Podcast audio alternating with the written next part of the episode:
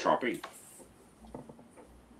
Buenas, está no ar mais um Mini Arco. Nós estamos novamente aqui pelo YouTube, também pelo Spotify, Web Rádio Educadora ETEC. Rádio Web Educadora ETEC, a sua rádio, a nossa rádio, rádio 100% produzida por alunos e ex-alunos. É da alunos aonde? Da onde? Alunos da Escola Técnica Padre Landel de Moura, Escola Técnica de Rádio e TV, Padre Landel de Moura, onde você tem informação e profissionalização de qualidade e com DRT. Venha para o curso técnico de rádio e TV Ligue 3907 4612. 3907 4612. E, assim como Léo Fagundes, como André Neres, como Clayton Bedói, como Antônio Pereira como este que vos fala, Léo Pérez, faça o curso da ETEC Padre Landel de Moura para sair com um registro profissional, para se tornar um radialista profissional. Radialista de qualidade tem o DRT. Nós estamos no ar aqui com o Mini Arco ao vivo no YouTube. Você pode nos acompanhar no YouTube com imagens, no Spotify apenas ali pelo sonzinho, como o Clayton gosta de falar, enquanto está ali lavando a louça. Pode ficar ouvindo, pode ficar curtindo os nossos comentários, a nossa opinião, sempre com muita descontração e bom humor. Bom humor, eu já não sei se vai ter tanto hoje aqui no programa, porque desde a última edição do Mini Arco, a dupla Grenal não venceu. O Inter empatou com o Palmeiras e com o Bahia, levando o golzinho nos últimos minutos, enquanto o Grêmio perdeu para o esporte em casa e empatou com o Atlético Goianiense fora de casa. Então a gente vai ter muita coisa para falar. Tem também os rumores de Cavani. O Léo Fagundes ele queria o Soares no Inter. Ele queria esses jogadores bombásticos no Inter, mas está se falando de jogador bombástico no vizinho, no Grêmio. Então, a gente vai começar aqui apresentando os nossos companheiros de bancada e assim o debate vai estar tá aberto para que a gente possa conversar e discutir bastante, beleza? Antônio, eu vou fazer já essa primeira pergunta de cara para ti, pegando a entrevista coletiva do Renato Portaluppi. Eu vou fazer essa pergunta para ti. O Grêmio está em crise? Bom dia, Antônio. E aí, gurizada, como é que vocês estão? Tudo bem? Hoje uma terça-feira chuvosa, fria aqui em Porto Alegre e tá tão sem cor quanto o futebol do Grêmio, né? Lamentável. Para quem acompanha o Grêmio nos últimos anos e viu um Grêmio vitorioso que dominava o adversário, é lamentável, é triste. O Renato vai dizer que não tem crise, é o grupo dele, mas realmente talvez seja uma mudança de era e a gente tem que analisar e entender que o Grêmio de 2007, 2017 perdão, já acabou. Se tu me permite, Léo, sem me alongar muito, eu fiquei pensando nesse final de semana nos porquês do Grêmio estar tá tão abaixo, tão abaixo. E aí eu fiz uma retrospectiva dos jogadores que saíram e dos que chegaram como reposição. Sai o Groy, vem o Vanderlei. Groy é melhor. Sai o Edilson, e aí tem uma série de jogadores pela lateral, Agora a gente tem Vitor Ferraz e Orejuela. Edilson, para mim, era melhor. Kahneman e Jeromel, a mesma dupla de zaga, só que mais velha. Bruno Cortes, a mesma coisa. Sai Arthur, vem Matheus Henrique. Arthur é melhor. Maicon e Maicon. Não sei, Maicon e Jailson. Para mim, o Maicon tá mais velho. Luan e Jean-Pierre. O Luan de 2017 era melhor. Fernandinho e Everton. Everton, Cebolinha e PP, ambos eram melhores, tá? Na direita nós tínhamos quem? Ramiro ou Alisson?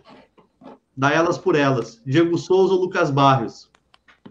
Difícil, né? O Grêmio piorou para mim e piorou muito. Eu acho que talvez ali na lateral direita o Edilson não entregasse um primor tecnicamente, mas ele tinha uma garra, uma determinação que combinava com o time do Grêmio. Hoje o Grêmio vive de bola na área para o Diego Souza e seja o que Deus quiser. Não tem um contra um, não tem dominância, não tem posição física. O Grêmio é dominado pelo Atlético Goianiense, baixa as linhas e o torcedor fica olhando, pensando assim: vai tomar, vai tomar. E aí o Grêmio vai resistindo até o fim, e é assim que está o torcedor gremista. Triste, perto da zona de rebaixamento, vendo o Inter disparar, nem que seja do Grêmio, lá nas posições é, primeiras do Campeonato Brasileiro. Pois é, bem por aí. Teve uma perda de qualidade técnica do Grêmio, e nesses últimos jogos, André, é, continuando a falar sobre o Grêmio, o, o Grêmio, na minha, daí na minha visão, tá? Nesse momento do Campeonato Brasileiro, o Grêmio deixou, em seis pontos disputados, ele ganhou apenas um contra os dois piores times do campeonato, que são Esporte e Atlético Goianiense. Para ti, André, bom dia. Bom dia, Léo. Isso porque o Grêmio foi muito mal escalado, né? No primeiro jogo, até contra o esporte, PP e, e GPR no banco. Thiago Neves, titular, não deu para se explicar de novo, não deu para entender. Ele fez outra péssima partida. Não comprometeu direto no gol do, nos gols do esporte, até eu acho que foi falha mais individual do Lucas Silva, que fez uma péssima partida. E também contra o Atlético Goianiense, de novo, acho que o, o PP não, não foi nem relacionado, né? Estava lesionado, deve ter sentido alguma coisa. Mas o time do Grêmio, mal, mal realmente, como, o Antônio falou, irreconhecível como diante do time de 2017, 2018, 2016, que encantou o Brasil. Realmente, que nem o Renato fala, era o melhor futebol do Brasil e parece que ele acha que está que tá do mesmo nível, que o Grêmio vai recuperar o bom futebol que já apresentou a qualquer momento, que isso é natural, é só uma fase curta que o Grêmio está passando e daqui a pouco já vai melhorar. E a gente viu que nessa temporada o Grêmio só fez boas partidas contra o Inter. Até contra o Caxias, que foi campeão gaúcho, em cima de quatro partidas, perdeu três. É realmente uma campanha do Grêmio muito mal, esse ano muito ruim. É, ganhou o título gaúcho, mas ainda é pouco e eu não sei como é que vai ser o futuro do Grêmio. Talvez até o Grêmio consiga ser campeão de alguma das Copas, Copa do Brasil, Libertadores, por já ter um grupo que copeiro, que se conhece, sabe jogar futebol, mas no Campeonato Brasileiro a briga vai ser por meio de tabela. Pois é, o Grêmio, o Grêmio apresentou um futebol, uma mesmice nesses últimos jogos, um futebol muito lento, bastante burocrático e realmente com muita bola levantada na área, o que mostra a falta de repertório. E vários jogadores bem abaixo, e um deles, o Lucas Silva, Lucas Silva foi ó, devastador as atuações dele nos últimos jogos, tanto que no, no jogo contra o Sport na Arena, o Lucas Silva ele é sacado no primeiro tempo, ele era para ter sido até esse, ele era para ter sido até expulso. A arbitragem deixa passar e ele é sacado para entrar o Jean-Pierre, o Jean-Pierre joga junto com o Thiago Neves. Thiago Neves que foi embora, né, Clayton? Thiago Neves que não é mais jogador do Grêmio, o Grêmio decidiu. Que, é, que loucura, né? A gente tem uma, uma edição é, semanal do, do Mini Arco e quanta coisa aconteceu nesse meio tempo. Thiago Neves foi rescindido o contrato com o Thiago Neves, porque se ele jogasse mais três jogos, ia ser ativado uma cláusula que ele ia ganhar quase o dobro e ia ser prorrogado o contrato dele por mais um ano. O que está de errado no Grêmio, Clayton? Bom dia. Bom dia, gurizada. Bom dia.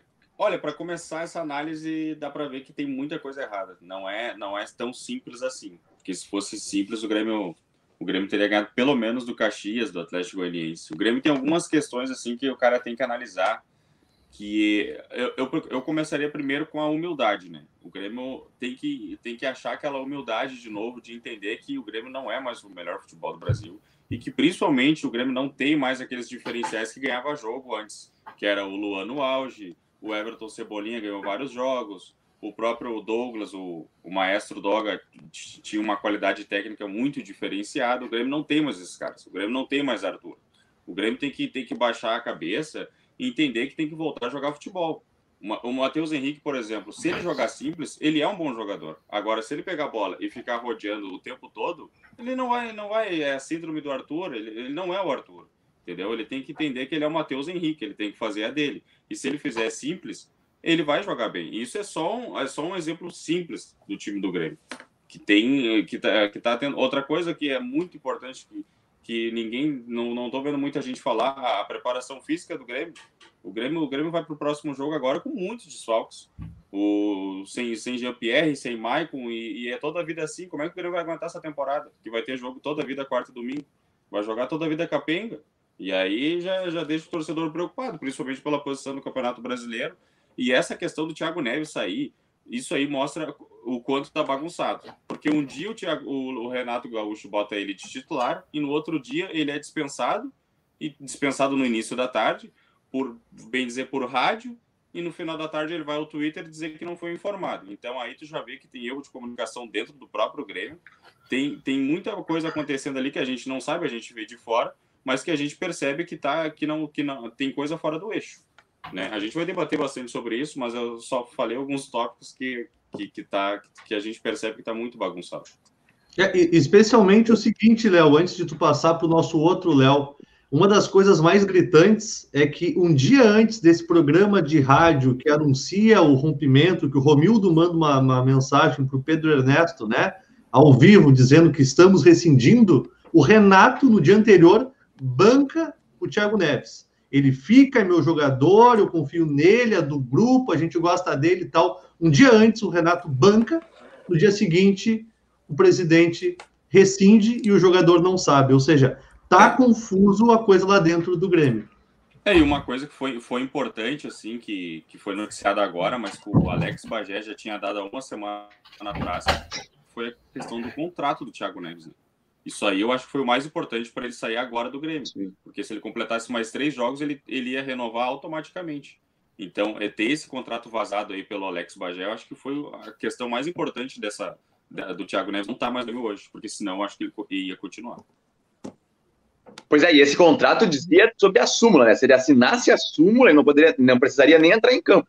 Ele não assina a súmula, já teria renovação automática. Claramente esse contrato, ele foi, esse contrato foi bancado pelo Renato, que o Renato ele acreditou que poderia recuperar o Thiago Neves, que fez uma é. temporada é. muito ruim ano passado. Jogo, né? No jogo contra o esporte, no jogo contra o esporte, o que o Renato pensou? Esse é o jogo para o Thiago Neves ele deslanchar, o Thiago Neves ele recuperar a confiança, porque é um adversário fraco dentro de casa, por mais que se relativize um pouco dentro e fora hoje, na pandemia, mas ainda tem uma certa vantagem. E ele coloca, ele banca titular. O Jean-Pierre, nós já sabemos que ele tem alguns problemas extra-campo também, então tá passando por isso aí, é, algumas retiradas do Jean-Pierre dentro do campo, que é a parte da condição física, talvez o Jean-Pierre não esteja se atentando muito na sua parte, na sua individualidade também, ele coloca o Thiago Neves de titular. E acaba que o Thiago Neves ele não joga bem mais uma vez, e se com, a, a, acaba aí que esse contrato vem à tona de novo e, e acaba eu, rescindido. Eu boa, boa lembrança do Baito do Bagé. O Bagé já tinha divulgado esse contrato é, já há um tempo confesso atrás. Que eu, que eu não achei tão, tão absurda a escalação dele. Eu pensei nisso também. Ah, contra o esporte, vai dar uma chance pro cara. Eu também não. Ali, faz um gol, pega uma moral. Né? Só que acabou dando tudo errado. O Grêmio tomou um gol no início e foi um, uma partida horrível do Grêmio. E, e, eu acho que o Thiago Neves saiu muito mais agora pelo, pela essa questão do contrato, que foi um contrato muito mal feito, muito mal preso. O Grêmio fez um contrato assim que lembrou aqueles piores dirigentes do passado assim do Grêmio. Outra coisa que preocupa é, é a declaração do Paulo Luz, né? que, que a gente fala sempre do Argel aqui de trocar o pneu com o carro andando, o Paulo Luz me larga aquela domingo ali que aí. Do avião. trocar a troca. Daí aí, ali, ali eu fiquei preocupado. Ali eu comecei a me preocupar já, com essas declarações aí de, de trocar pneu. Eu, eu, quero trazer o Léo aqui para o debate, mas é que tem muita, tem muita coisa mesmo para falar sobre a, a, o momento atual do Grêmio, parte da diretoria também, a posição do Renato, qual é a função do Renato dentro do Grêmio. Mas, ô Léo, eu quero falar contigo também sobre a parte do Inter. A gente pode falar do Grêmio também, mas a gente vai, vai ser aberto o debate, daí já vai poder falar. O Inter, só para pegar o Colorado também, para nessa abertura, de 13 minutos já do programa, mas o Inter ele dormiu no ponto nos dois últimos jogos. Contra o Palmeiras ele consegue fazer um gol no finalzinho, o Palmeiras vai lá no ataque seguinte e empata. E contra o Bahia, mais uma vez, no acréscimo que o Inter permite que o Bahia empata. O Inter dorme no ponto e isso é, de certa forma, preocupante para quem acredita que o Inter possa ser campeão. Bom dia, Léo. Bom dia, meus amigos. Dois últimos jogos do Inter foi complicado mesmo. Mas tu vê que são erros uh, individuais, assim, que se por tomar de decisões erradas ocorreram os gols. Contra o Palmeiras, uma bola que o Moisés era para ter afastado, como ela veio, afastado. Simples, bota pro lateral, uh, evitaria o gol, não, não, não, ele decidiu não fazer isso, tentou a jogada, perdeu, e o zagueiro lá, o paraguaio, cruzou para o Luiz Adriano, que a zaga do Inter também estava mal posicionada, é verdade. E aí o Luiz Adriano cabeceia em cima do Rodinei. E quanto o Bahia, cara, uh, um erro do primeiro gol do Zé Gabriel ali na saída de bola, o Cuesta também erra em não ter afastado. Mas isso passa. O Zé Gabriel vem, vem fazendo bons jogos e nesse contra o Bahia foi o pior dele. Ele é jovem ainda, eu, eu, eu quero transmitir essa mensagem para o torcedor colorado. Cara, ele é jovem, ele vai errar, mas ele vai também aprender com os erros. Então, isso, claro, a gente perde dois pontos contra o Bahia, não por causa dele, mas uh, o erro dele custou um gol. Mas a gente tem que, tem que ter calma nesse momento, avaliar.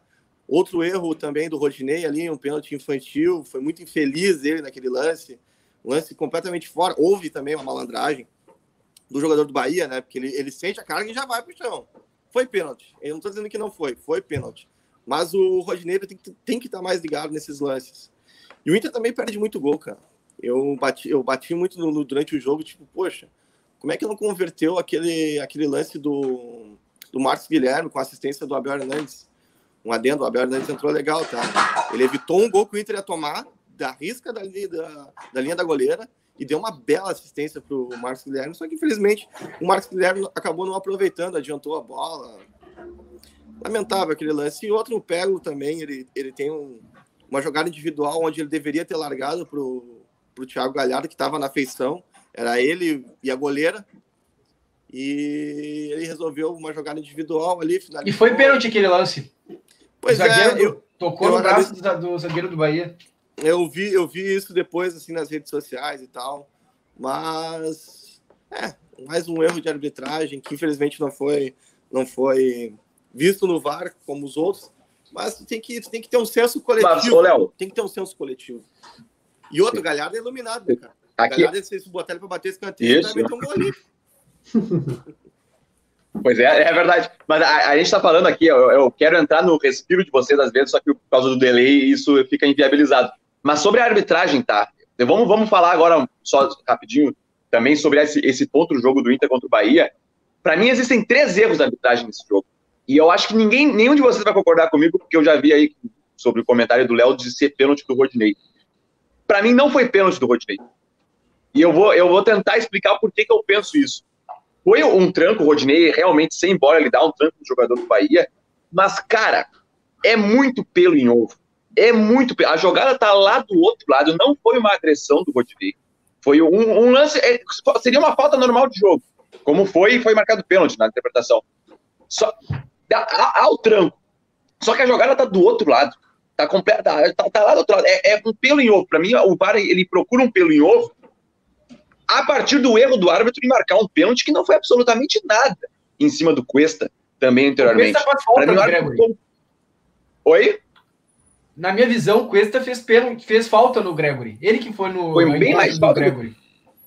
Isso. E, e, aí há o terceiro erro, que é a não, a não marcação do pênalti do, do, chute do Pego, onde o VAR deveria ter pelo menos informado o Braulio Machado, que era o árbitro principal, sobre a, o toque da mão. Para mim, há três erros.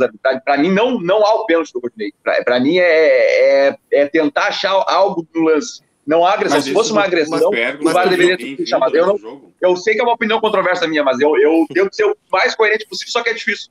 Mas para mim não foi pênalti do, do, do Rodinei, não foi pênalti em cima do Cuesta e foi pênalti do Juninho no toque de mão. Para mim foi desastroso. Tá, Esse do Pérgola uh, aí, alguém viu durante o jogo? Não entendi. Não. Ninguém viu. Pois não. é, é que eu, eu, fui ver ontem a manchete do Globo Esporte, eu pensei, é, eu, não, só pode ser sacanagem, que o Inter ia enviar a CBF, o negócio lá e tal, só que eu nem sabia que lance era, porque para mim passou despercebido no, durante o jogo. É, eu te confesso e que eu também no momento do jogo queria, não vi. Queria elogiar também a atitude do Rodinei, né, o cara justo, quis, quis devolver a justiça ao futebol, que é, viu que não foi pênalti do Cuesta e quis fazer um para empatar. No... É, não, empatar a quadra do Rodinei, empatar a quadra do Rodinei. Olha, infantil, Rodinei foi eu, extremamente. Eu, eu, no primeiro momento, achei que não tinha sido pênalti no Cuesta, mas depois foi pênalti no Cuesta. Eu vou explicar por que ah. foi. Tá, vai, explica. Bem, bem.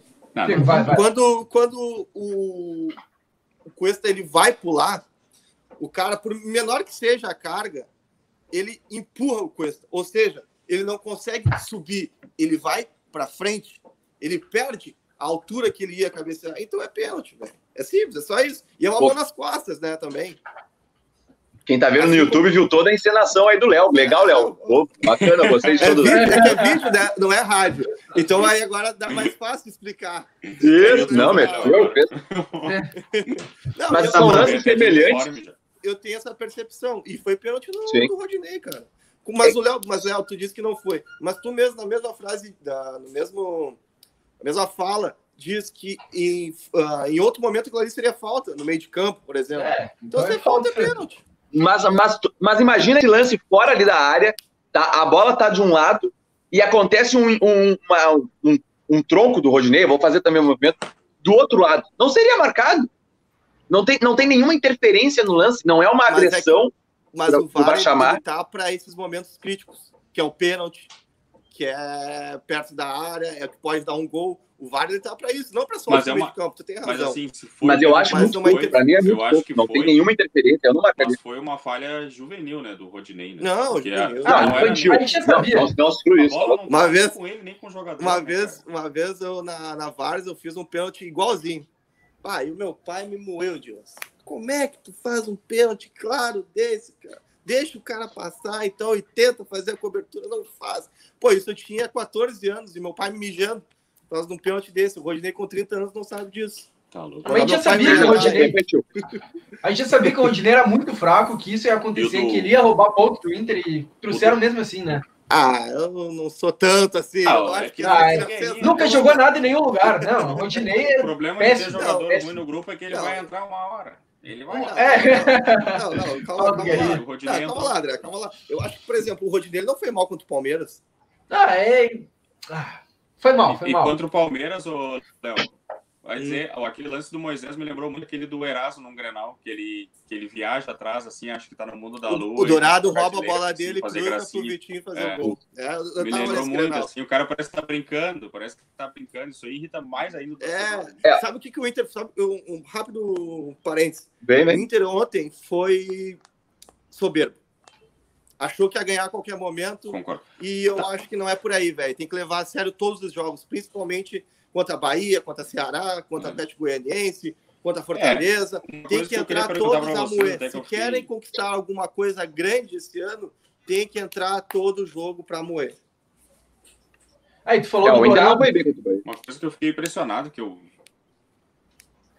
O Cuesta, o Cuesta não vem bem, né, ultimamente. Não. Atuando no, Não. no Inter, né? Não. É, eu achei que era só eu que tinha, mas eu vi alguns colorados falando isso. Tem uns e- lampejos daquela jogada que ele toma a bola e dá um toquezinho, um drible e tal, mas assim, um momento decisivo, não. É, Em nos geral, lances ele, do, ele não que, tá que o Inter tem tomado gol, geralmente tem alguma falha dele, tem ali. Esse, esse que o Zé Gabriel é o Cuesta também, né? Pra mim foi falha dos dois, assim. O Cuesta querer sair daquele jeito. Achei também. O- É, driblando. Tentou sair driblando. É que O deu uma trancada aqui. O Cuesta, o Cuesta bem mal, realmente. O Inter não foi bem contra o Bahia. Eu achei o André, tu queria falar uma coisa do Dourado? É, o Inter tá. Parece que sites da, da Turquia, os principais Da jornais de, de esporte lá, estão falando que o Trabzonspor, eu acho que alguma coisa assim, o time tá- vai fazer uma proposta de 5 milhões de euros para tentar tirar o Dourado do Inter. É, isso O aí é Dourado. né? O Dourado, mesmo sem jogar há dois anos. É Há porque ele já jogou o Dourado não joga? A gente já falou. Desde Faz as de quartas de finais, do primeiro jogo das quartas de finais do ano passado contra o Palmeiras. Isso que ele já tinha uns três meses sem jogar. Ele voltou Isso. depois da Copa América no jogo e não voltou mais. Isso, que, gente, isso é para vocês agosto. verem. A gente, a gente já comentou aqui já que o Dourado, entre todos esses que tem aí de abertura de meio campo do Inter, ele é titular. Ele 100% ele é titular. É, ele 50% Nossa, é titular. certeza. 30% do Dourado é melhor que o Musto, o Lindoso e juntos. E o que também. o André vem chegando, tentar. revelando, mas Dourado ainda é melhor. Ó, o, Johnny vai, o Johnny vai ser um bom jogador, fez uma grande partida contra o Palmeiras, contra o Bahia é mais tímido, mas ele foi muito bem contra o Palmeiras. Não sei se vocês acharam isso aí. Sim, sim, não, foi bem, foi bem. Um guri novo, foi pro pau e tal. Eu lembro de um primeiro, das primeiras partidas dele no Inter esse ano. Eu tava no Beira Rio e aí o nosso colega Matheus Wolff foi me entrevistar. E aí eu fui dar um comentário do Johnny. Não, o campo de toque rápido, domina e já toca. E no mesmo lance, ele, ele pegou a bola assim, olha ali agora. É, essa ele perdeu. Mas os Ah, Acabou, acabou. Né? Foi muito engraçado, cara. O Matheus Radovic. Ah, rádio, abraço, abraço pro Matheus Wolff, da, Ouvinte, grande parceiro. Mas o. Vamos voltar ao Grêmio, depois a gente volta pro Inter. Mas a situação do Grêmio, o pessoal aí, ó, repetir, o pessoal sempre fala que a gente não, sempre começa pelo Inter, mas a gente já começou outro programa pelo Grêmio. E vamos falar do Grêmio de novo, porque o jornalismo, o jornalismo ele se vende com crises. O jornalismo ele vende quando acontecem tragédias. E o Grêmio agora está passando por um momento bastante turbulento. É, em oito jogos, uma vitória apenas no jogo de ida contra o Caxias. E, e essa situação tá, tá bem periclitante realmente pro lado tricolor. Antônio, chegou a falar ali na nossa abertura sobre a perda de qualidade dos jogadores do Grêmio nas temporadas, a, a partir do momento que as temporadas iam se prosseguindo. Mas a grande perda, ao que parece, realmente é a do Everton Cebolinha. Só que quando vários jogadores é, começam a ir mal, por exemplo, o Orejuela fez uma partida horrorosa contra o Atlético Goianiense. Matheus Henrique vem mal a tempo. Matheus Henrique. Matheus Henrique. E já foi elogiado por todos nós aqui várias e várias vezes, porque é um belo jogador. Tá indo muito mal. Lucas Silva, queda livre. Passa pelo treinador também, né, Antônio? Passa, e acho que o Vedói, quando ele listou ali algumas das questões que faz o Grêmio estar tá como está hoje, ele cita a primeira, que é que eu concordo, e acho que há muito tempo o Grêmio não tem, que é a humildade. O Renato, ele é um cara, eu acho que tem uma linha tênue entre a soberba e a autoconfiança. E o Grêmio me parece muitas vezes passar disso. Né? O Grêmio se apoia naquela ideia, naquele conceito de que joga o mesmo futebol, que o grupo é o mesmo há cinco anos, e parece que a coisa não anda. Né? É claro que passa pelo treinador. Eu sinto falta, e essa é uma das coisas que eu vejo no Sampaoli, que eu vejo no Cudê, que eu via no Jesus, quando se chega numa entrevista coletiva, se fala de futebol, se explica as ideias, se, se, se explica os porquês eu escalei esse, não aquele, por isso, por isso, por isso, eu tentei fazer tal coisa, eu tentei avançar uma linha, eu tentei fazer uma infiltração. O Renato não fala nada disso. Eu não sei se é porque ele não sabe, né? Eu gosto de, de imaginar que ele sabe, afinal, não teria sido um cara tão campeão sem saber desse tipo de coisa, ou se é simplesmente para proteger o grupo, o grupo para blindar, eu não sei o que acontece. Não, não é isso, porque em outras oportunidades ele falou mal do grupo dele, do Nana Neném, do que tá dormindo, que deu mole. Se quando tem, é. que, quando tem que dar a pressão no grupo dele, ele dá. Eu acho que ele não fala para não querer compartilhar as ideias dele. Eu, hum. Mas eu acho que quando ele fala, tu vê que é sempre uma linguagem muito infantilizada, o nana neném, um cochilinho aqui, e não tem um, um, um, discurso que o torcedor, por exemplo, do Grêmio, se sinta representado, cai nas costas daquela hierarquia, daquela figura representativa, do ícone, do ídolo, e vai levando. Mas eu vejo agora, nas últimas semanas, que isso tem se perdido um pouco. Né? Parece que o torcedor do Grêmio vem acompanhando, sim, o Grêmio campeão do Gauchão, mas também o Grêmio que não consegue render. Né? A gente viu durante boa parte do Campeonato Gaúcho um Grêmio que tomou sufoco do São Luís, se eu não estou enganado. A gente fez essa transmissão no estádio, tomou um sufoco. Tomou um sufoco do São Luís. Né? Então, acho que escala mal. Acho que escala mal também, com todo respeito ao Everton, que é o Xará, Uh, é jogador de grupo, mas eu não consigo entender porque que me traz Luiz Fernando, se tem jogadores da base ali que podem ser aproveitados. Eu ia perguntar, eu ia perguntar se só escala mal ou se contrata mal também. Contrata muito que... mal, o Grêmio não investe, zero investimento no, em contratação e vende muito bem. Vendeu o Arthur por 30 milhões de euros, vendeu o Everton por 20 milhões de euros, até o Luan vendeu bem. E não contrata, não gasta. O Grêmio só contratou o Diego Souza, que deu certo, mas pô, o cara veio do, do Botafogo sem contrato, Thiago Neves sem contrato. O Grêmio não investe também, investimento nulo quase. É, o, o, Grêmio, calma, André. O Grêmio calma, entrou calma, no. Calma, que tá chegando o Cavani. O Grêmio ah, entrou tá ansioso. Fala dele. Ansioso de fazer os negócios oportunos, né? De pegar jogador em fim de contrato, assina de graça, não paga e tal. Uh, ok, é uma vantagem financeiramente, tu paga só salário, luvas, direito de imagem, mas por outro lado, fica refém de jogadores nessa situação. Né? O Grêmio investiu lá atrás no Bolanhos, não deu certo é, investiu em um e outro que também não deu certo, e o Grêmio hoje ele peca, né? Peca na contratação e peca na escalação. O Grêmio perdeu muito com a saída do Cebolinha, e eu olhando o jogo contra o Goianiense agora, eu torcia para o Grêmio não ganhar. Porque eu fico pensando, se o Grêmio ganha, o Renato vem e fala: tá aí, meu grupo, uma reação, dominamos, jogo difícil e tal, e não se escancara a merda. Eu acho que é importante falar do Grêmio que está meio que se despedaçando né? Não sei o tamanho da crise, mas a coisa não vai bem e temos que falar de Grêmio, se é que dá para colocar dessa maneira. Pois é, não, é a relação da atuação com o resultado, né, Antônio? O Palmeiras é um time que que tá muito mal e contra o Bragantino, que foi o jogo das 11 da manhã de domingo, o Palmeiras ele vai mal também, consegue a vitória forceps. Conseguiu a vitória forceps. E, e é um grupo até nome por nome, é superior ao do Grêmio, e o Luxemburgo também não consegue fazer nada lá. E a impressão que eu tinha no jogo do Grêmio contra o Atlético Goianiense, realmente, Antônio, eu pensava, ah, o Grêmio pode fazer o gol, ou a bola pode entrar. Por mais que não pareça, o Grêmio pode achar um gol, só que a atuação tá muito ruim, muito abaixo. E até estranho, eu até olhava e achava estranho, porque eu percebo até, Clayton, e até pode vir aqui depois é, eu percebo uma morosidade dos jogadores gremistas também.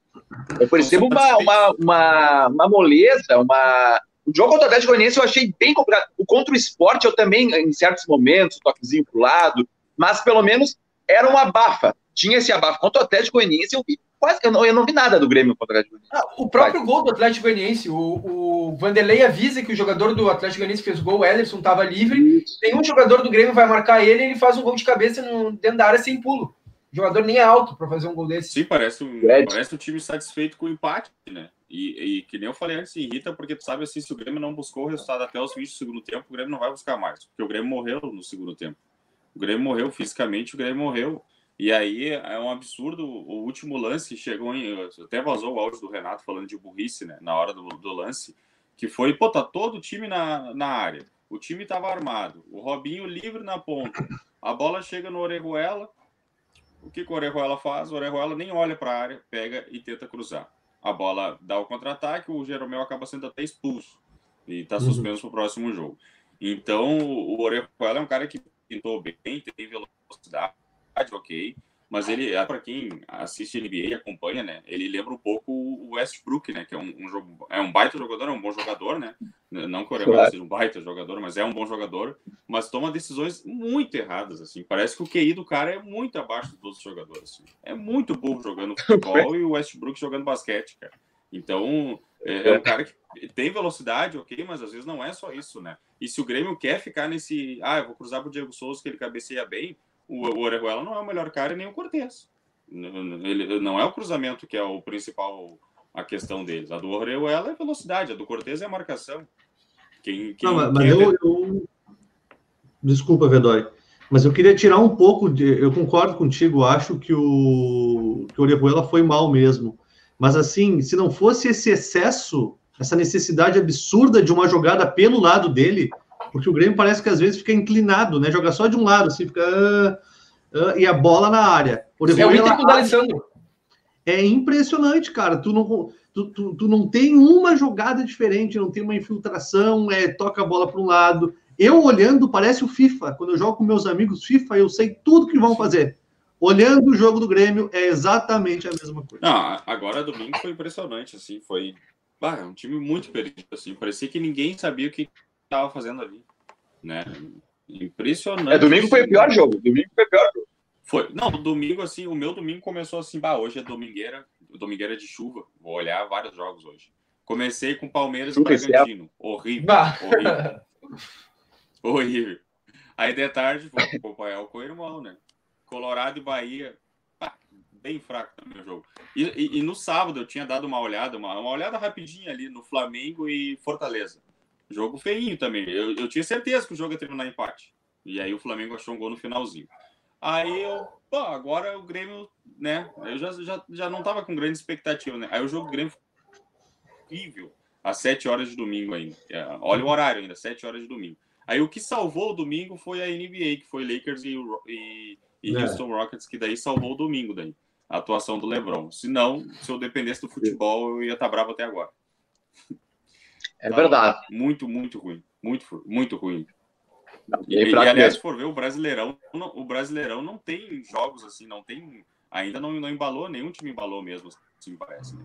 Tem que tem times que. O Palmeiras é impressionante, que está conseguindo pontos.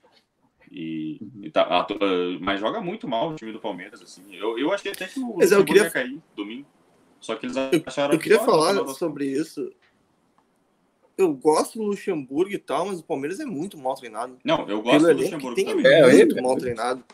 Eu gosto do Luxemburgo também, mas é. é ah, olha, é para ser um dos grandes times disputando, apesar que ele tá disputando, né? Ele tá, ele não tá embaixo, ele tem 13 pontos, se eu não me engano, e é o sexto colocado, mas era para estar tá jogando mais pelo elenco. Mas escalado também, né? A coisa do Luxemburgo agora no Palmeiras é que ele tá botando a gurizada, né? Coisa que nenhum outro treinador fez.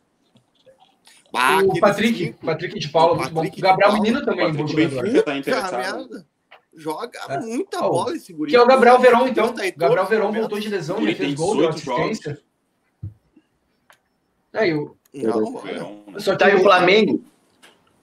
Esse, Flamengo. Esse verão. Parece estar tá voltando, mas ele tá um time bastante instável. No jogo da semana passada contra o Bahia, é um placar bailarino, como diria Mauro César Pereira. 5 a 3 para o Flamengo contra o Bahia. É um futebol instável, mas o Flamengo, como o André tinha dito, que o Flamengo seria o favorito para ganhar o Brasileirão e que ia ganhar o Brasileirão, se o Flamengo chegar, fica muito complicado. É um outro Flamengo, né? É, nem precisa jogar bem. Não é mais os Coringa do Jesus agora. Não, não. é mais os Coringa. Porque o, É, o- Bruno Henrique, eu acho que vai acabar sendo banco até do, do- do- desse time do Flamengo. O William Arão também. É, vê que já é um outro Flamengo, assim, com. Não adianta.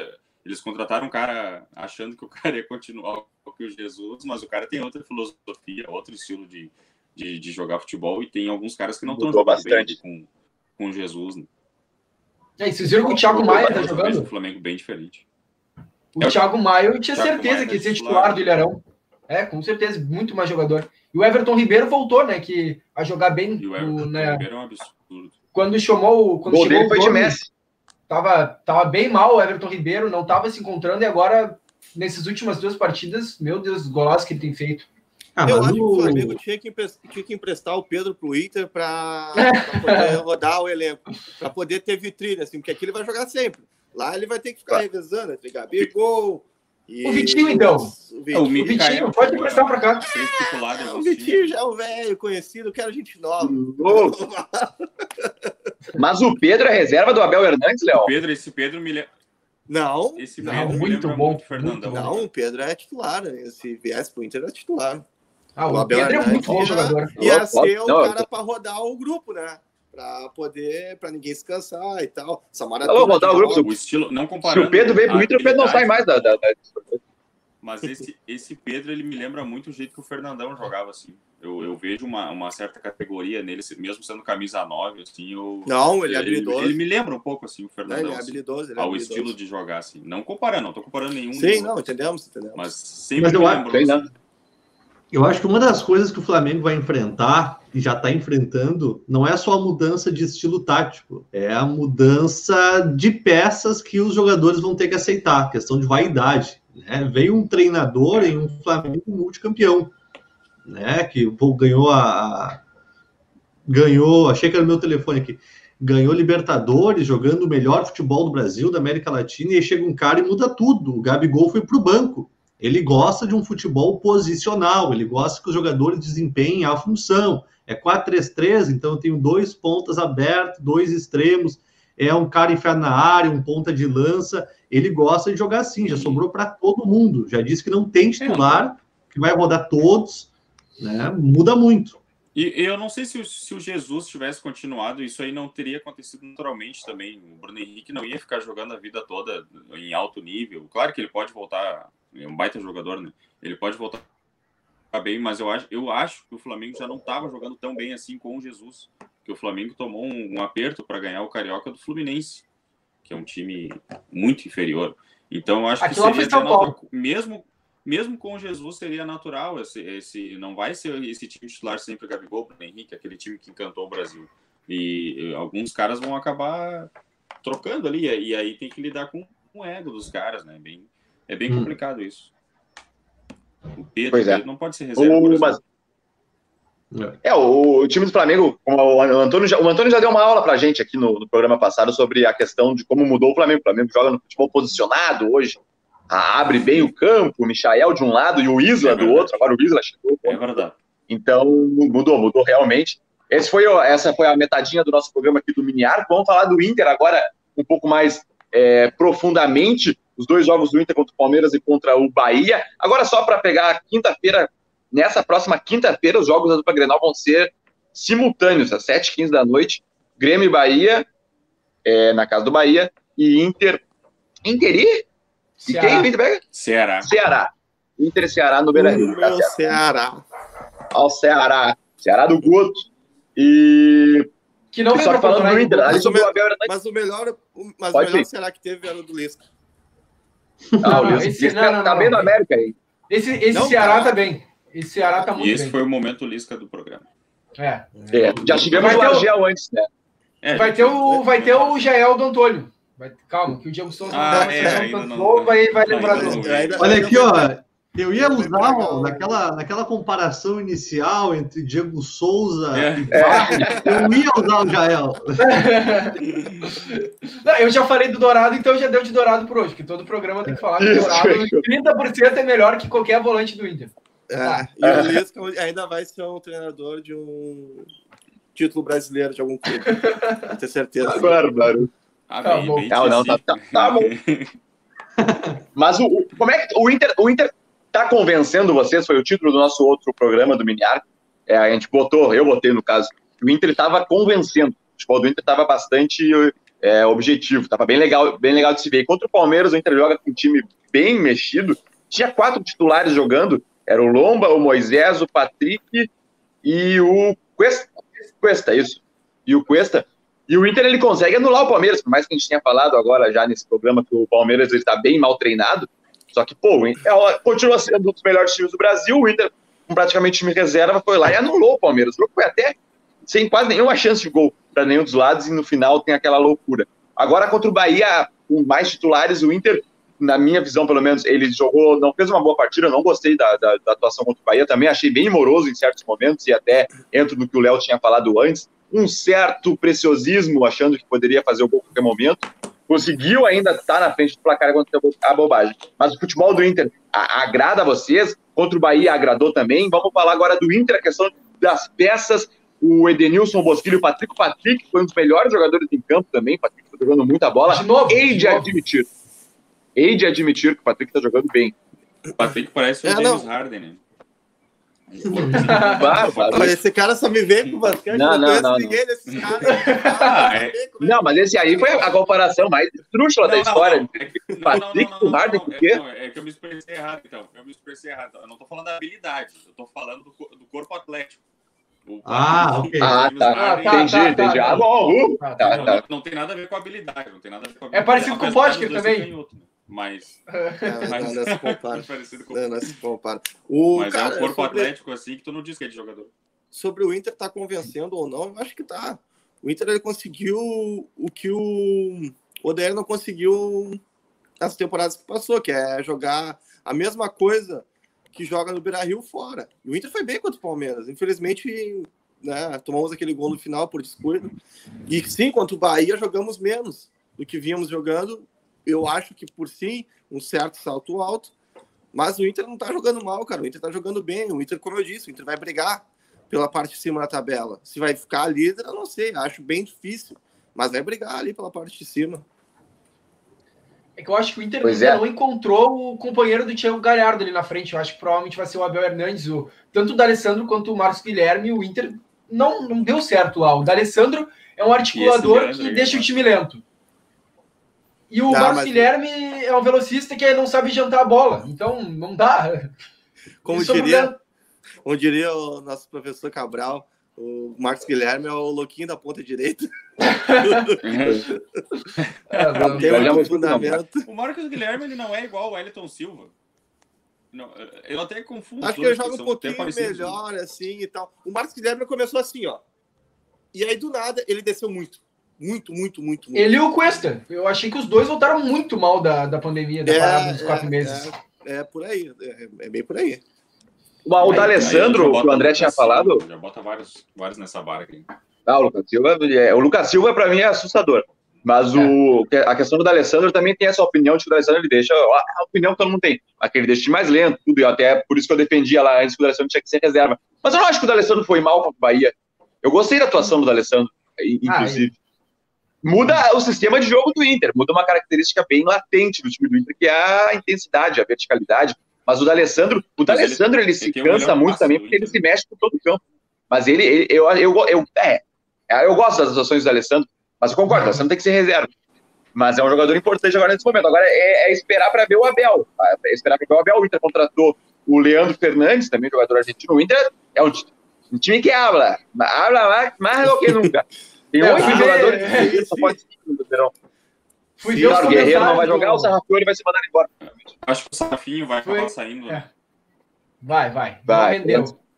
É, fui ver os comentários do- dos torcedores independentes do Vélez que o, o Le- Leandro, Leandro Fernandes, Leandro, né? Jogou. Leandro Fernandes. É, os comentários é muito malo. Muito malo. Muito malo. Muito malo. Muito. É, não- Falaram disso do Jeromel também lá em 2014. Teve um repórter, Ah, já viram é, aquela os entrevista do os repórter lá da, da Espanha? Perguntaram, Sim, sim. a Gaúcha entrevistou e perguntou, ah, e Jeromel, o cara só, muito malo, malo, muito malo. Jeromel, pelo que deu, né? O- Eu recebi o DVD dele, né? Ah, o DVD é o melhor dos momentos, né? Então, O meu DVD, tá falando. É, é, o DVD é espetacular, assim. Ah, pega um DVD duas... do Paulão, é... tu leva ele pra seleção. Exatamente. Mas eu, eu também eu não crio muita esperança nele, eu crio mais no Abel Hernandes. Esse sim. Esse, esse é eu crio um de Premier League. Exato, é por isso. O cara que mete gol na Premier League, ele não é qualquer idiota. Né? Ah, não. O que, que foi? A gente conhecia um pouco do Abel Hernandes.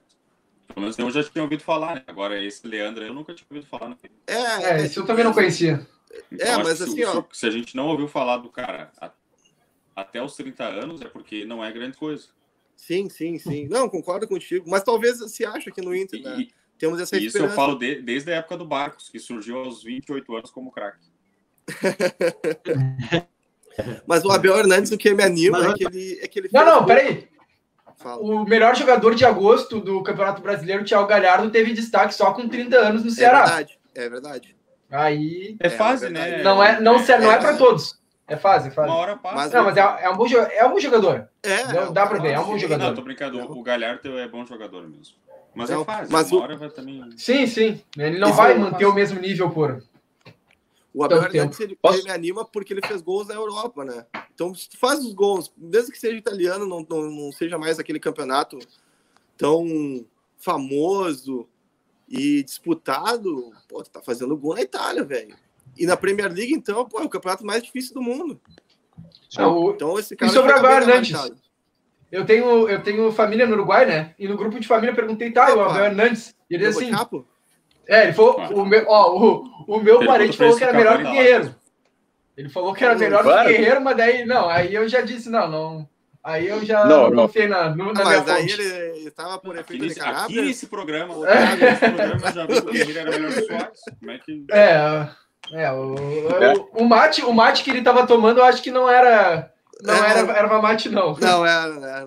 Não era. Deixa eu levantar uma lebre. Pra... É isso aí mesmo. Pode falar, Léo. Não, não. Não, vou levantar uma lebre. Uhum. É, pegando a atuação contra o Palmeiras e todo o histórico da carreira e opiniões daqui do Miniato também, até principalmente antes da parada. Quando tava eu, quando éramos eu, Antônio e André nos estúdios da ETEC, Padilano de Moura. Seguinte, é loucura o Moledo ser titular desse time e o Zé Gabriel avançar para a volância? Não. É, eu acho concretíssimo. Para mim, isso aí. E Haroldo de Souza disse isso também. E aí eu tinha essa opinião quando o Haroldo de Souza falou, eu, eu pensei, olha, não tô tão louco. Eu acho que se o Haroldo falou, então é verdade. O Moledo titular e o Zé Gabriel que tá jogando bem. A gente não tira o Zé Gabriel. O Johnny fez uma excelente partida contra o Palmeiras, mas também eu penso devagar, devagar guardor. Vamos esperar um pouco. O Zé Gabriel ali de volante com o Moledo atrás.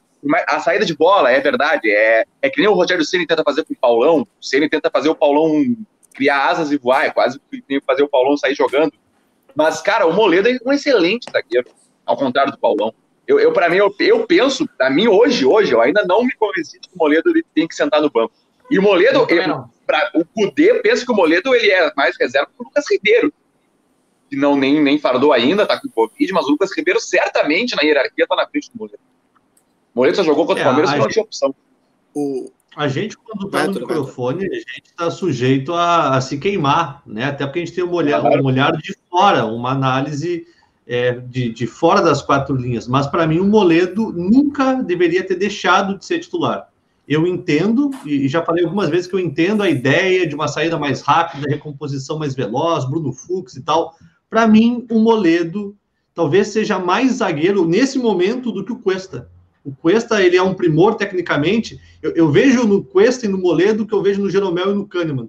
Tu tem uma referência técnica, que seria o Cuesta no Inter e o Jeromel no Grêmio, e tu tem o cara do embate, que tu sabe que ele não vai perder, que é o Kahneman e o Moledo. Se complementam. Quando tu tira esse cara do, do, do teu time, tu perde. Tu perde entrosamento, tu perde força física, tu perde imposição. Para mim, o Moledo é titular e poderia sim avançar o Zé Gabriel, porque eu acho que ali tem quem? Lindoso com Covid, Musto com Covid. Oi. Uh, o Johnny, que tem 18 anos, mostrou que tem uma liderança, tem uma, uma atitude ali propositiva, mas o Zé Gabriel está mais pronto. Né? Então eu acho que tu guarda o Johnny e, e, vai com o que tu tem de melhor. Mas, claro, isso sou eu olhando de fora. Não sei o que, que pensa o, o, o Kudê. E rapidinho aqui, só para dar voz para os meninos, eu acho que uma coisa que a gente deveria ter no, no futebol brasileiro é uma análise de até, de até onde o nosso time pode chegar. Se tu vai chegar num clube inglês, tu chega no Southampton, ele não vai falar, espero que você seja campeão. Espero que você, você chegue entre os 10, entre os, os 12 primeiros. Beleza. A gente não tem isso no Brasil. Como é muito disputado, é nivelado, todo mundo pode ser campeão, todo mundo pode cair, e a gente fica muito desorganizado. Se eu olho para o meu grupo, converso com a, com a minha direção, converso com o meu grupo de jogadores, equipe técnica, entendo que esse time não pode ser campeão, mas pode chegar entre os seis, eu vou avaliar o trabalho a partir disso. Eu achava um absurdo lá atrás quando falavam de tirar o Cudê. O cara estava mudando o estilo de jogo, o time estava jogando é, razoavelmente bem, queriam mudar o treinador. É, é, é, ridículo esse tipo de pensamento que a gente tem no futebol brasileiro. Acho que o Inter convence, sim, acho que o Inter vai disputar lá em cima. Se fosse para apostar ficha em alguém, eu apostaria no Inter, no Atlético Mineiro e no Flamengo, nesses três disputando o título. E acho que o Inter está bem, porque o Inter tem gana. Né? Ele se acomodou, teve uma soberba que o Fagundes falou ali, mas eu acho que o Inter vai disputar pau a pau e eu botaria minhas fichas no Inter. Tu, tá, tu, tá, tu tá, bem coloradinho hoje, hein, Otônio? Não, mas faz tempo que eu digo isso. Né? Faz tempo que eu digo isso. perder, não fazer o gol, lembra que É, é, tu viu só.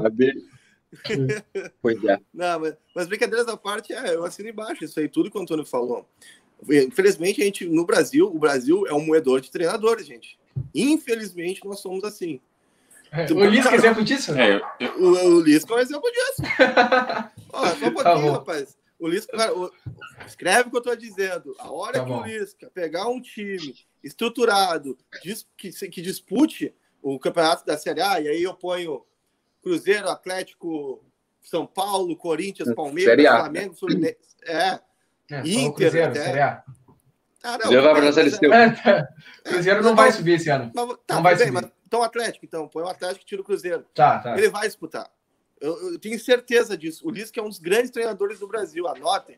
Depois, e ele depois, não quer mais depois chamar de Lisca, tá doido, né, Léo? Cara... Não dura, não dura quatro meses. Não dura quatro meses. O que, que é isso? Cara... Um time grande. Não dura. O nome do programa tinha que ser Li... Mini Lisca, o nome do programa.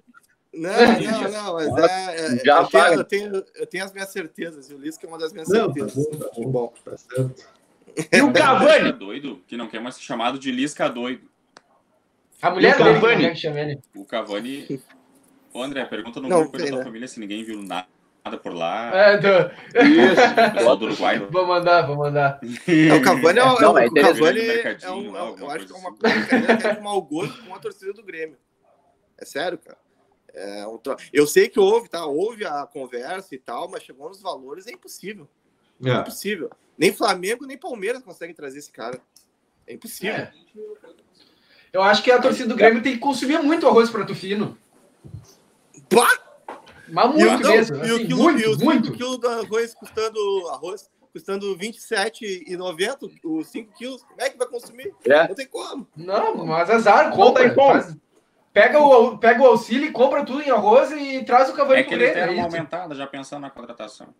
Não, e ontem a informação do argentino que bancou mais uma vez, né? É que o, o PP daí também seria vendido. É, eu vi isso. É, e o, P, o PP tava, até postou uma foto que. Dirigindo o um caminhão dizendo que já estava indo pro, pro Wolves. ah, a gente pode, a gente é, pode conversar sobre né? muitas coisas. no Twitter dele ontem.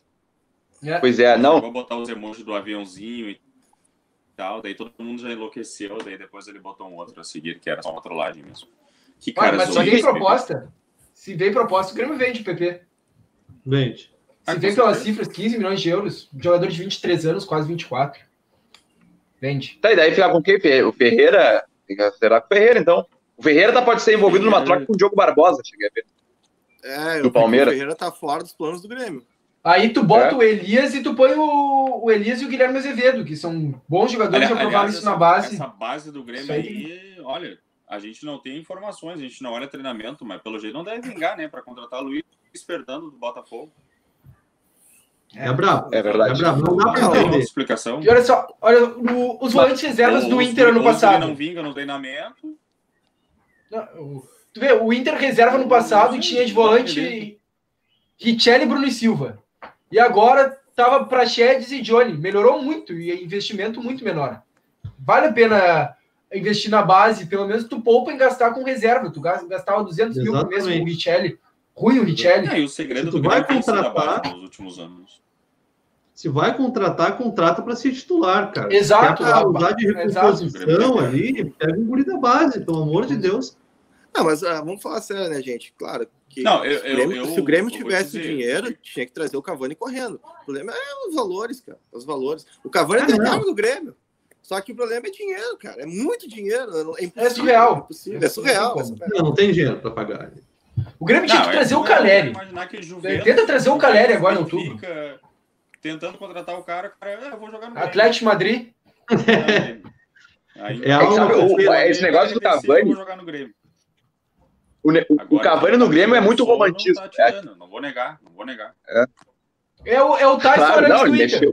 Não vão vir. O Tyson Arantes do Inter não, Não, vão vir. o, não, o, o Tyson e o o Douglas vai Costa vir, faz uns faz 10 vir. anos que estão Mas vindo. eu vem, tô falando vem, que vai vem. vir. Não, não. Ele vai, reno- ele vai renovar por mais 10 temporadas com o Shakhtar. Ele não o vai jogar no Inter. O Tyson não O vai jogar no o Inter. Douglas vai, Costa, vai, o Tyson e vai. o Douglas Costa fazem 5 anos que eles estão aqui. É, é, exato, exato. O Douglas Costa também. Ah, falaram do. Douglas Costa também. Lucas Leiva, Lucas dados- Leiva vai vir com 45, fardar aqui no Grêmio. Vai, vai sim. é Rafael Carioca. Há 10 Desde anos que saiu, o tá Rafael Carioca tá pra voltando. Ah, não. Rafael Carioca. Não, mas, Mas o Tyson, com a idade que ele tá, ele joga Não volta, não volta. Ele renova com o Shakhtar. Eu tô te falando, não te ilude. Ele vai Não, renovar com o Shakhtar. ele veio agora, né, Léo? Mas é que nem o Douglas Costa, tá toda hora vindo, vindo, vindo e não vai para outro time. É né? que, Não é, que eu, é que eu acho mais fácil o Tyson vir pro Inter do que o Douglas Costa pro Grêmio. Não sei. Olhando O Douglas Costa não, tá mais no auge. É carreira, mais novo. É mais novo, tá num time maior que o Tyson. O Tyson já É. tá descendo a. Dois jogadores de. Copa do Mundo.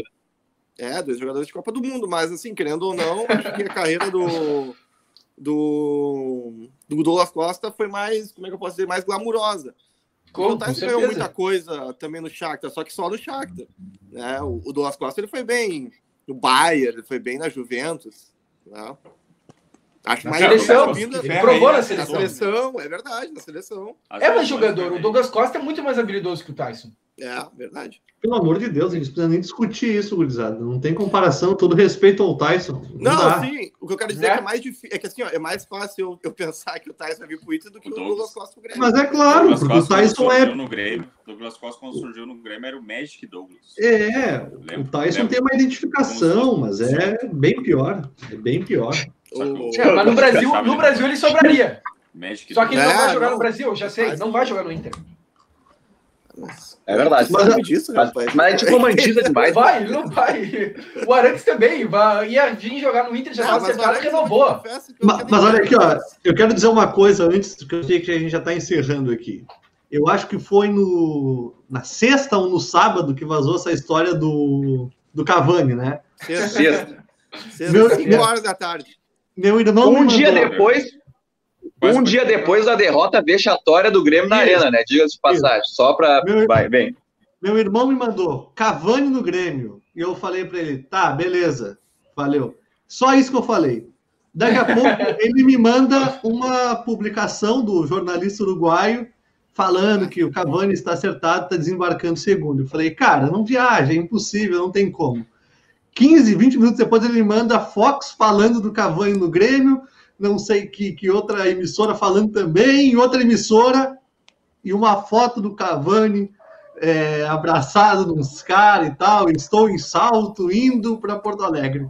Te juro, acreditei. Mandei para um amigo meu, virei meu irmão.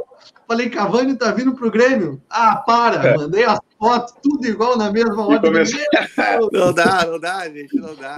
Mas não é. On- Ontem saiu, um vídeo, ontem saiu um vídeo dele falando no Instagram, né? Aí ele só fez o emoji assim de não sei, que o cara perguntou se ele ia vir jogar num um perfil O- cavalo crioulo, um troço assim. Não, já tem o que eu- tudo, já tem tudo. O pessoal já tá louco, já se enlouqueceram. Ah, eu no aeroporto. No Já aeroporto. estão personalizando camisa com o nome do Cavani. E, e, e é foda, né? É um fenômeno, isso que tá acontecendo, é um fenômeno. fenômeno. O- E só mas antes, a- antes de encerrar, eu queria deixar claro que eu, por enquanto eu não sou fora Renato ainda, né? E que eu confio no nosso mestre dos magos, o Romildo Bolzan, em, em ajeitar essa bagaça aí e voltar o- a ganhar. Mas a, so- jogar um sobre isso, até sobre o Cavani, eu tava até conversando com o Clayton na sexta de noite. A gente tava ouvindo a Grenal e o Fabris largou os valores, cara. Então, tipo, 15 milhões de euros de luva, 90 e poucos milhões de reais de luva, mais. 94 milhões de reais. Mais, mais um, é um milhão de euros por salário. Se, Europa, se né? o Cavani viesse, ia ser por muito menos. É a gente romantiza, a gente romantiza muito. Eu vou pegar o exemplo do Pato no Inter. Se romantizou a vinda do Pato, o Pato ia aceitar um é, salário menor, pra, porque ele é identificado com o Inter, que ele saiu daqui. Não, mas o Pato cagou pro Inter. E, e, e, e o Cavani não tem nada de nenhuma é que nem o Tyson. Falaram do o Cavani tem que reduzir mais. Ele não tem nenhuma identificação com o Grêmio. Ah, não, não, e aí a gente ia pensar que ele ia reduzir o salário. E drasticamente não ia. E eu só quero ver agora a gente postar esse programa e o Cavani chegar aqui, ó, desembarcar no aeroporto Salgado Filho, ó. E aí o Cavani vai direto, sabe pra onde? Sabe pra onde? Pro Bar Imperial. Olha, sempre os ganchos. Bar Imperial. O Cavani vai pro Bar Imperial, vai vir com os amigos dele para degustar as delícias brasileiras. Possui três áreas, varanda coberta e varanda descoberta. Fica na rua Santana 375. Siga-os no Instagram, arroba Imperial Boa. É bom demais o Imperial Bar Imperial, assim como é boa demais também a internet sem limites e a fibra ótica da Internet O Sul que fica na Avenida Presidente Getúlio Vargas, 1836, em Alvorada, a sua sede. O telefone é 3483-3900. Fala com a equipe do Marino, Internet O Sul, a melhor conexão de internet da Grande Porto Alegre. O Bar do Chico, que nós lemos até um comentário na, na, no programa passado, de uma grande fã do Bar do Chico, a Paula, um abraço para Paula. Bar do Chico está há mais de 40 anos no mercado, o melhor bar da Zona Norte de Porto Alegre Fica na rua Doutor Ari Ramos de Lima, número 37, no bairro Vila Ipiranga. E a MD Brindes é o lugar certo para você pedir o seu utensílio personalizado. Canecas, camisetas, bonés e tudo que você possa imaginar da maneira que bem entender. Manda a tua imagem que o resto a MD Brindes faz. Siga-os no Instagram, arroba MDBrindesRS, e diga que os encontrou por intermédio da Rádio Web Educadora. Com uma hora e dois minutos de programa já realizados, nós vamos ficando por aqui, vamos nos despedindo, esperando que a dupla Grenal vença os seus jogos, para que a gente possa comentar vitórias no, na próxima edição da próxima terça-feira. Tá bueno? Valeu, Antônio, abraço. Valeu, gurizada, muito obrigado. E eu não espero que o Grêmio vença, eu espero que o Grêmio mude, né? Porque vencer pode okay. mascarar. O Grêmio mude. Valeu, gente. Dale, valeu, Andrezinho. Feito, Léo. Um abração. Abraço. Valeu, meu xará, Léo Fagundes. Ficou esperando algo a, algo a mais daquele tchau ali. Valeu. É, Pensei que havia um. Pensei, mas deixa quieto. o que tu ia falar não pode ser dito no ar. Valeu, Léo. Tá valeu, valeu, gurizada. Valeu, gurizada. E vamos aproveitar o bom momento, né? Enquanto ele existe, ó. Hashtag. Ah, meu Deus. Aproveitar. Dale, Clayton. Um abraço. Próxima, né? Um abraço, um abraço, gurizada aí. E, e lembrando, né, hashtag segue o líder, o quê? Sétima rodada, né? Sétima Isso. rodada, ah, oitava. É. Sim. Não, é e, é momento, né? e até parafraseando nosso professor, grande narrador, é, Júlio Lemos, professor da ETEC Padrão de Moura, eu até ia falar isso ali no meio do programa, o Júlio Lemos sempre fala, humildade sempre. E talvez isso esteja faltando aí pro lado do Renato ah, Gaúcho. Tá faltando o pezinho, Tá faltando o pezinho do chão do, do Argel. O pezinho no chão do Argel. É. tá, então, gurizada, valeu, abraço. Até o próximo mini arco. Tchau. Feito. Valeu. Falou.